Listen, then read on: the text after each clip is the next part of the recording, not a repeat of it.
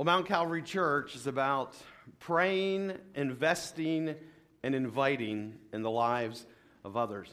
When we think about that, this week is Go Beyond Week. It's an opportunity for us, along with other churches and organizations here in Lancaster County, to go beyond, to go out of our doors into the neighborhood and to invest in the lives of others. We've been sharing with you about the big things that are taking place down at the stadium this week. It's already closed off. It's packed. There's no more room for anybody to come uh, uh, for the packing of the food.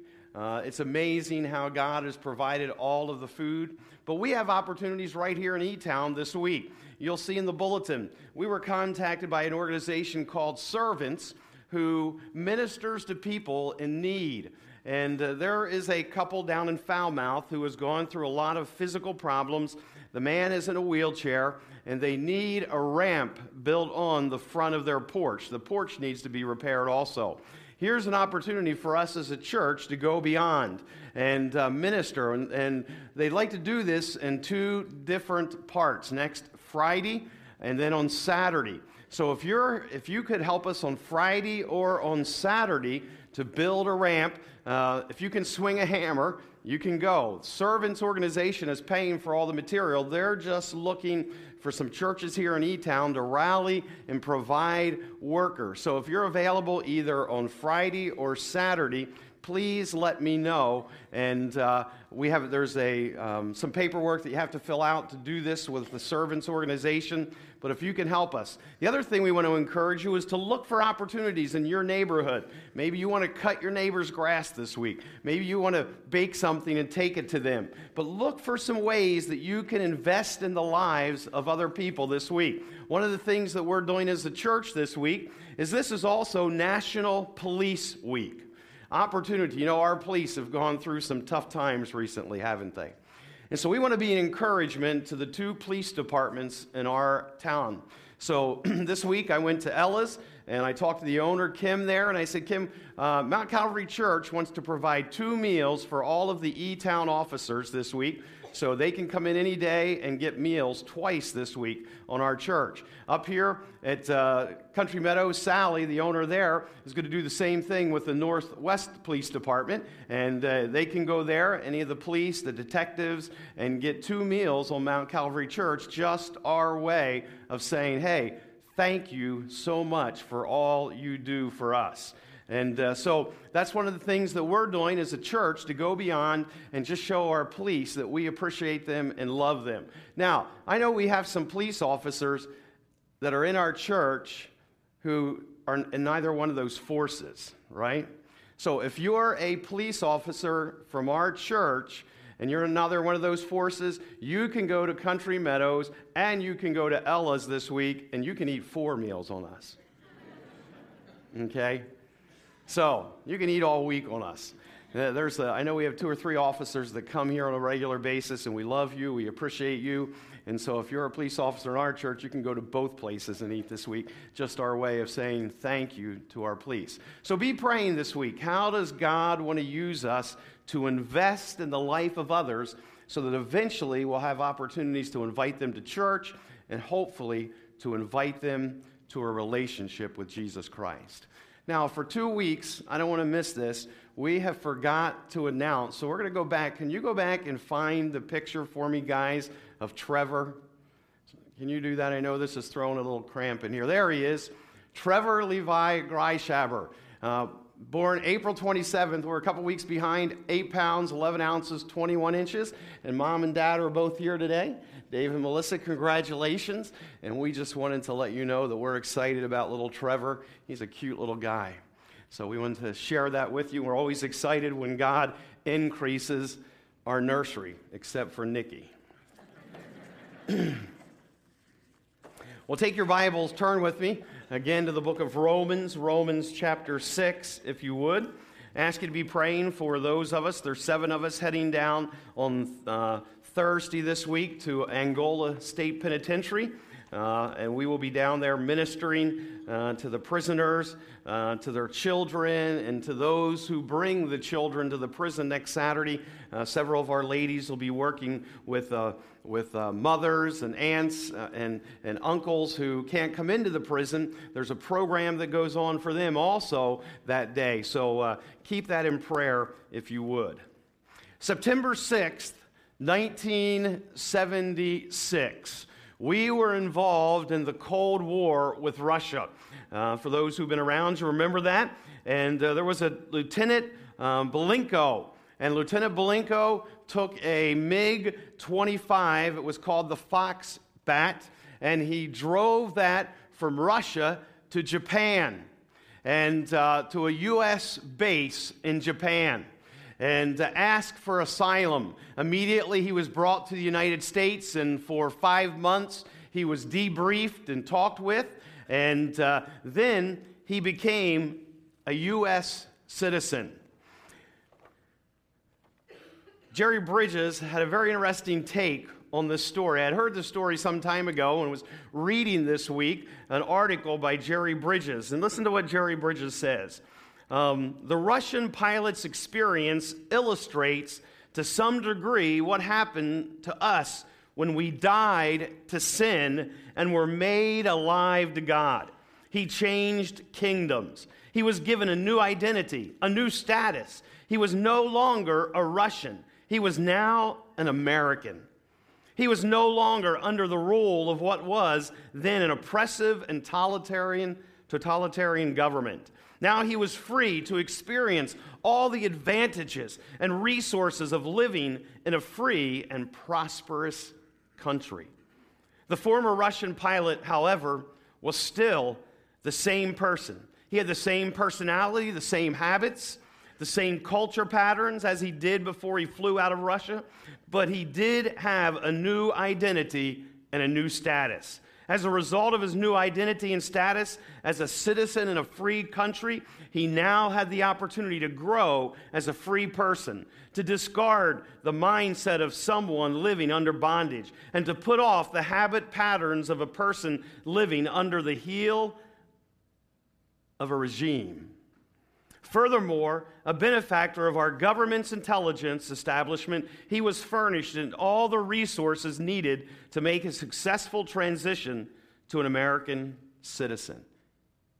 In effect, the Russian pilot died to his old identity as a Russian citizen and was made alive as a new identity as an American citizen. As an American, all the resources of our government were at his disposal to become, in fact, what he had become in status.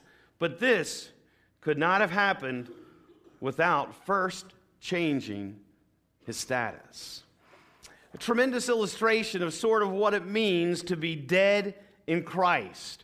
And we introduced that concept to you last week as we looked at Romans chapter six. Let's pray, and then we're going to dive back in to Romans six again today. Father, we do thank you for another opportunity to be able to come and to worship you through music and through the Word of God today. And again, Father, I pray that you would take the Word of God and you would use it to speak into our hearts. Father, may we walk away today different, because we've spent time in the mirror of your word. Lord, because we've spent time and you've used your word to shed light, maybe onto some dark crevices of our life that sometimes we don't want to deal with. And so, Father, I pray that your Holy Spirit would help us to focus and pay attention for these next twenty-five minutes or so, Lord, that we might be able to glean what you desire through your Spirit today. It's in your name we pray. Amen. Last week, we made that turn in the book of Romans from talking about ju- justification to talking about sanctification. Last week, we shared with you justification deals with the penalty, penalty of sin, where sanctification deals with the power of sin.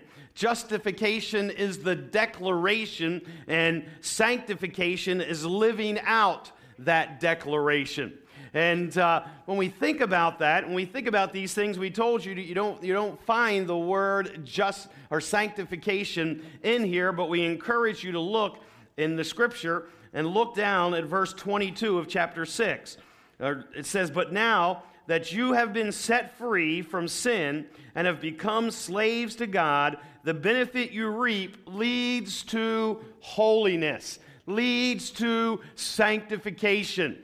Justification leads to sanctification.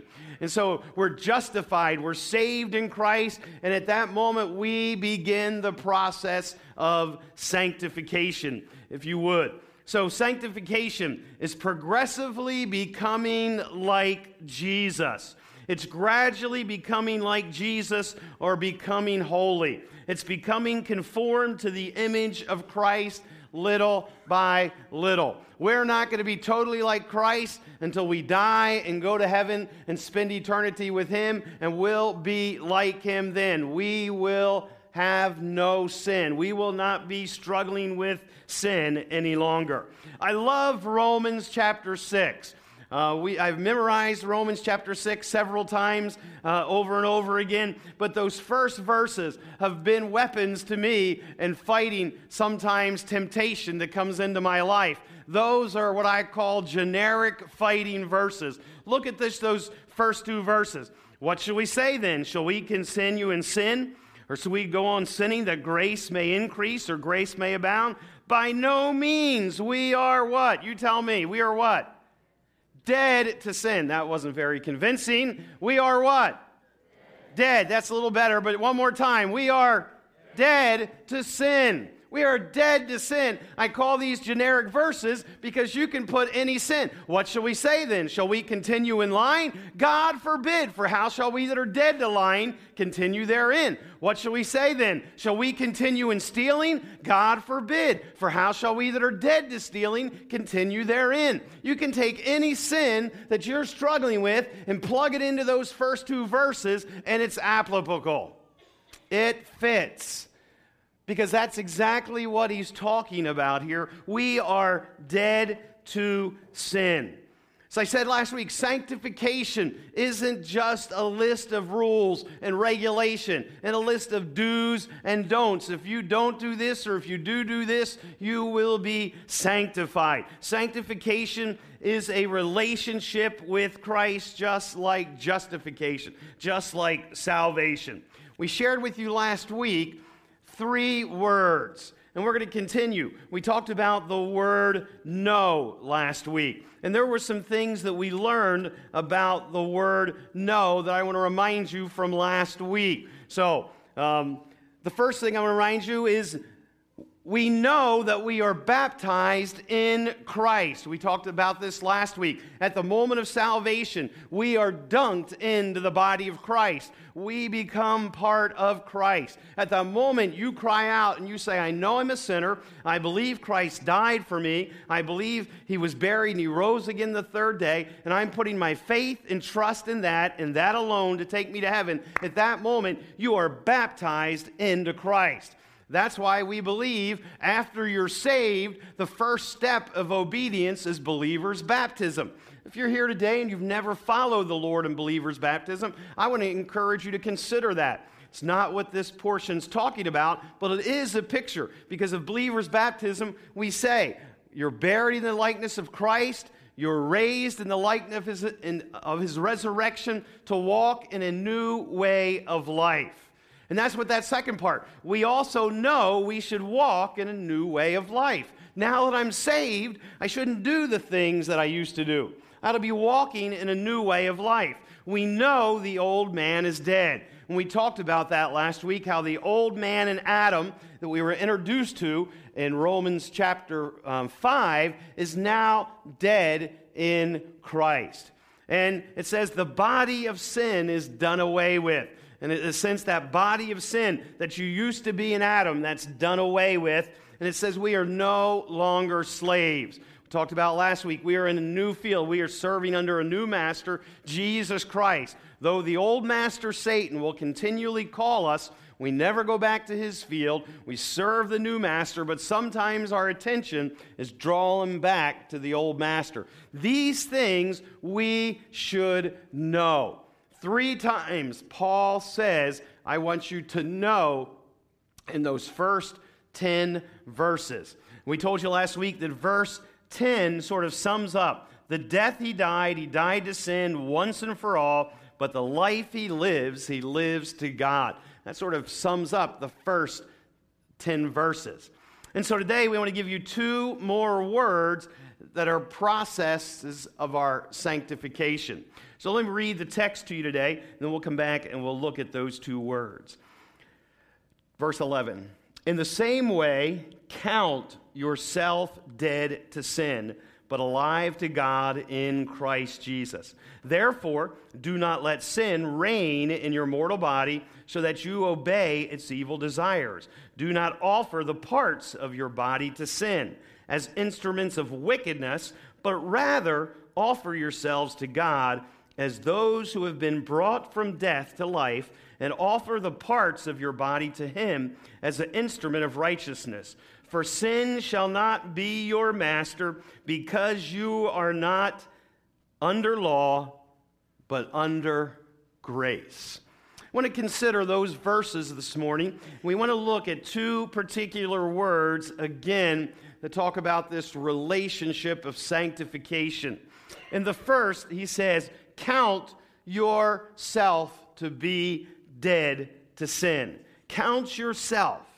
This is a, an interesting term, this word count. We find it nineteen different times in the book of Romans. Um, it means to impute to one's account. And we know at the moment of salvation that righteousness has been imputed to my account. There's nothing good about me. I wouldn't have gotten saved unless I was drawn to Christ. And he, when I put my, when I said, Father, I trust in you, he imputed his righteousness. He declared me righteous. When God looks down from heaven, he sees Jesus' righteousness wrapped around me. I have no righteousness at all to give. It is the righteousness of Christ. And so he says, listen, we need to count. It's a legal term. It means a privilege or a legal right. Here's an illustration. If you have a trust fund put into your name, it's no good unless you what? Unless you use it. That's right, unless you use it.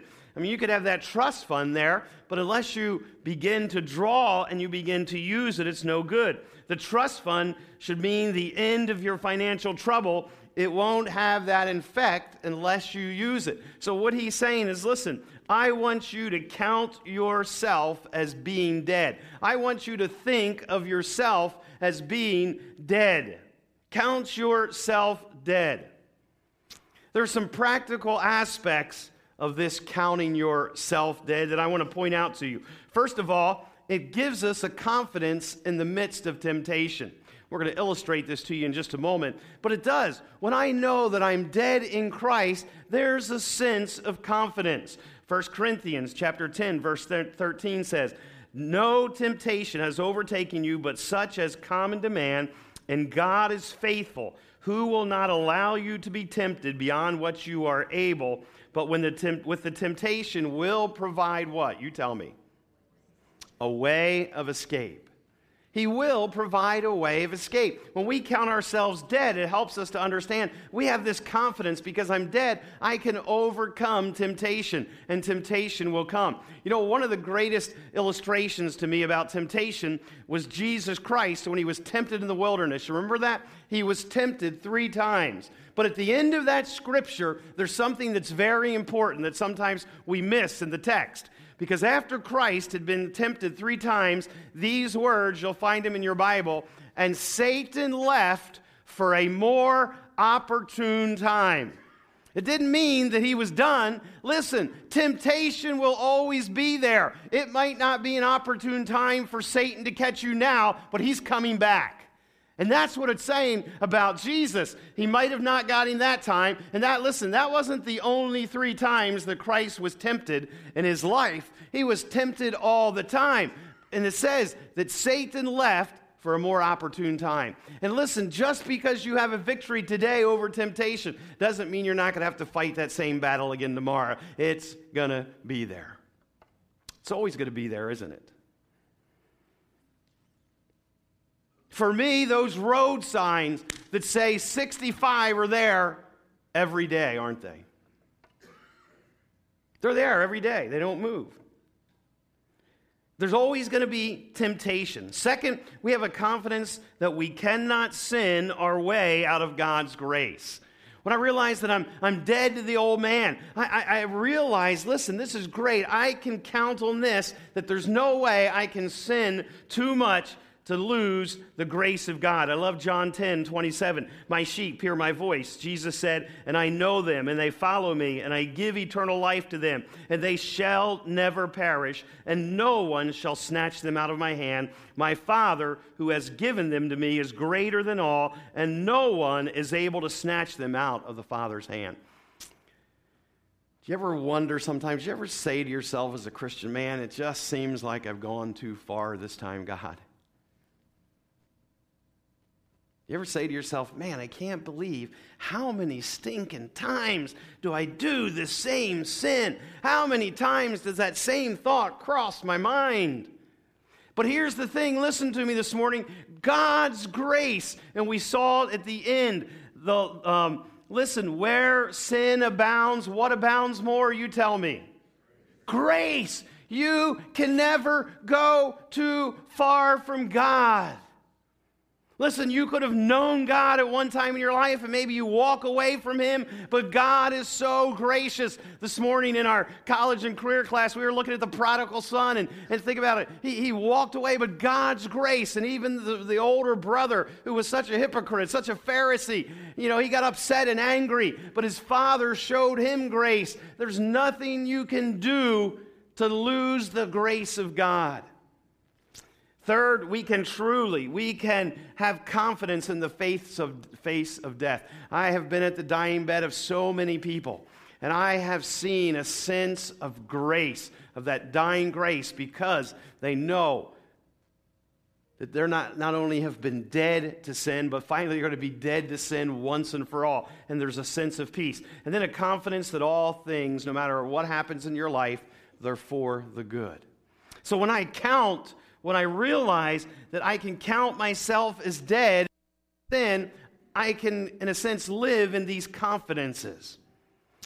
But I want to give you a practical thing here when we think about this, when it says, count yourself as dead. It means to tell yourself, to act like you're dead. And so for me, I, when I was, I think, a junior in college, my youth pastor came back and he preached a sermon about being dead to Christ, and he shared an illustration. And, and for me, that's been forty-two, forty-two years ago that uh, Gary Favor was his name, preached a message about being dead. And he gave me this illustration, and I've used it all of my life for my own personal self.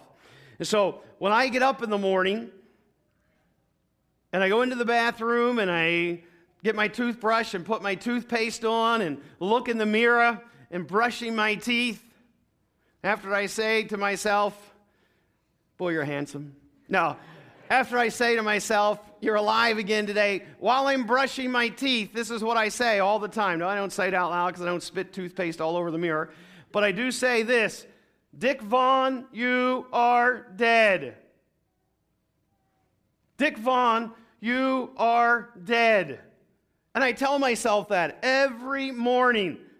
Dick Vaughn, you are dead. Then while I'm shaving, I remind myself, Dick Vaughn, you are dead. You're dead. That's what Scripture says. You are dead to sin. I tell myself that. But you know, it doesn't end there. Because over in Ephesians chapter four, verse eighteen, it says, and be not drunk with wine, but be what? Filled, be controlled by the Holy Spirit. So I say this every time. Dick Vaughn, you are dead. Holy Spirit, please control me today. Please live through me today. And so I do that. In fact, I don't do that just in the morning. I do it in the bathroom. Just a few minutes ago, before I stood up to preach, B J and I were at the mirror together, washing our hands. And I was, even though we were talking, I was thinking as I was there at the mirror, because every time I see a mirror, I think to myself, Dick Vaughn, you are dead. Mirrors, for me, are reminders that I need to be dead, and Jesus Christ, through the power of the Holy Spirit, needs to live through me. And so this morning, I wanted to give all of our ladies a little gift for Mother's Day. So hopefully you got one when you came in, a little compact mirror for your purse. If we have enough, fellas, you want to pick one up for your pocket afterwards, you can do that, okay? But really, these are for mothers. It's just our way of saying, we love you, mothers. And uh, if you didn't get one, you can get one on the way out, moms. Ladies, there's enough, I think, for all the ladies that are here. Also, at the end of the service, there'll be a, a little flower at the, as you're on your way out. Again, it's just uh, a way from our children saying thank you to the mothers today as a gift to you. But ladies, if you have this, take it out just for a moment. Take it out.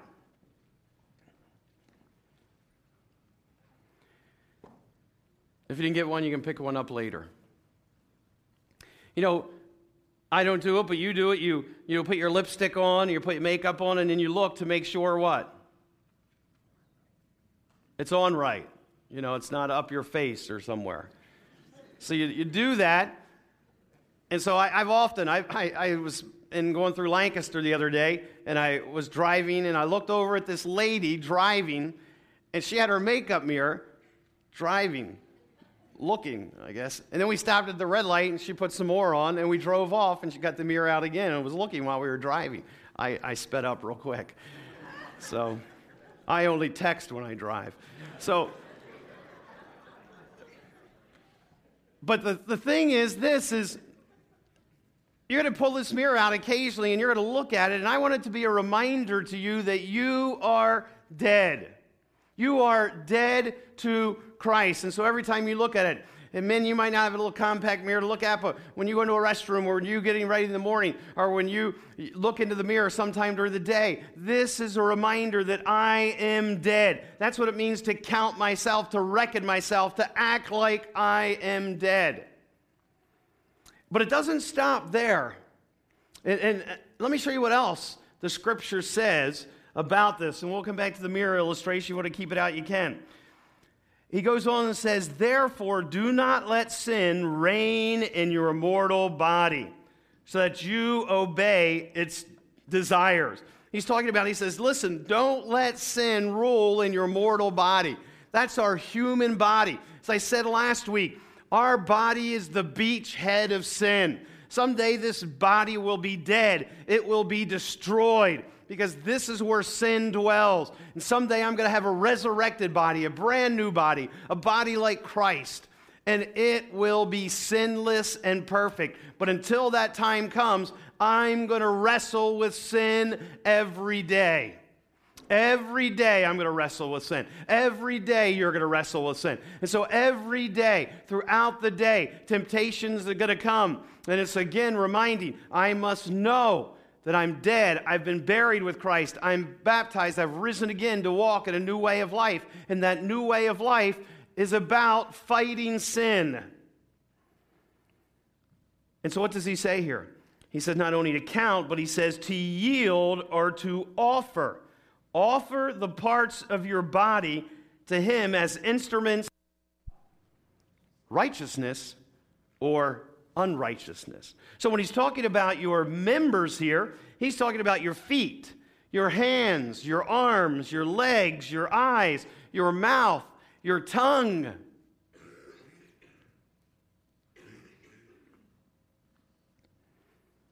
Your tongue. Boy, that's a tough one. Pastor preached a message one day about our tongue and how it gets out of control, and we needed to put it on the altar. And the lady came up after the service, and she had been a real gossip, and she said, Pastor, I'd, I'd like to put my tongue on the altar like you talked about. And he said, we don't have an altar that big. Now, I hope that's not your problem. But listen, our tongue.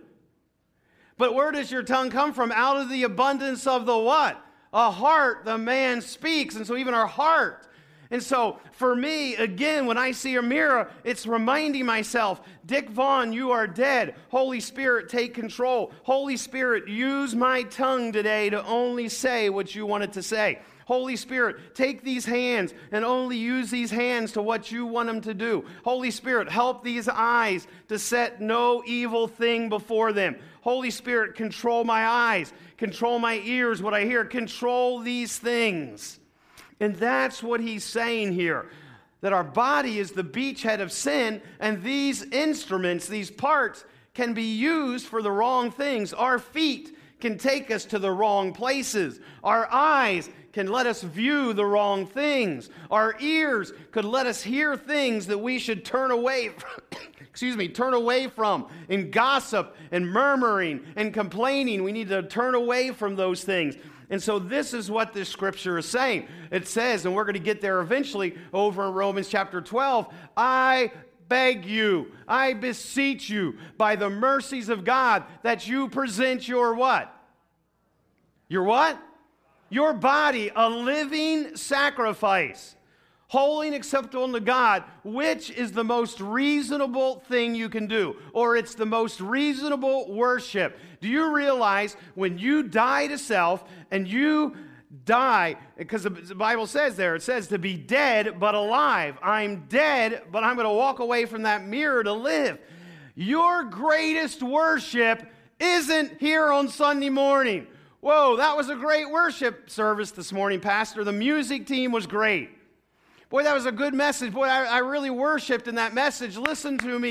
If that's when you're worshiped, you've missed the whole point of Romans chapter twelve, verse one, where it says, I beg you that you worship every day. How? By presenting your bodies a living sacrifice. That's your greatest worship. That's your greatest worship. The greatest worship of your life, if you're looking to me to provide your worship, or if you're looking for this music team to provide your worship, you've missed it. People leave churches over worship, and they've missed the whole point. Worship takes place all week through what? Through the giving of yourself, the dying of yourself, and the Holy Spirit living through you to produce love and joy and peace and long-suffering and gentleness and meekness and temperance. Those things, that's worship. We've missed this whole thing of worship. Corporate worship is important, but listen, that takes place once a week. Personal worship is a moment-by-moment work of the Holy Spirit working through you, and you dying to self. That's what it is. That's what it is. We got it all wrong. Listen, Christian warfare with sin is waged in the body. That's why the Apostle Paul declared, I urge you, therefore, brethren, by the mercies of God, present yourselves. That's why Paul says, I buffeted my body and, and make it my slave, lest possibly I've preached to others, I myself should be disqualified. Paul knew that his greatest struggle wasn't the co- Alexander the coppersmith. He knew, maybe it was his eye problem, I don't know. Paul knew his greatest problem was himself. And that's why he said, listen, I've got to discipline myself under righteousness, because this body so easily goes away.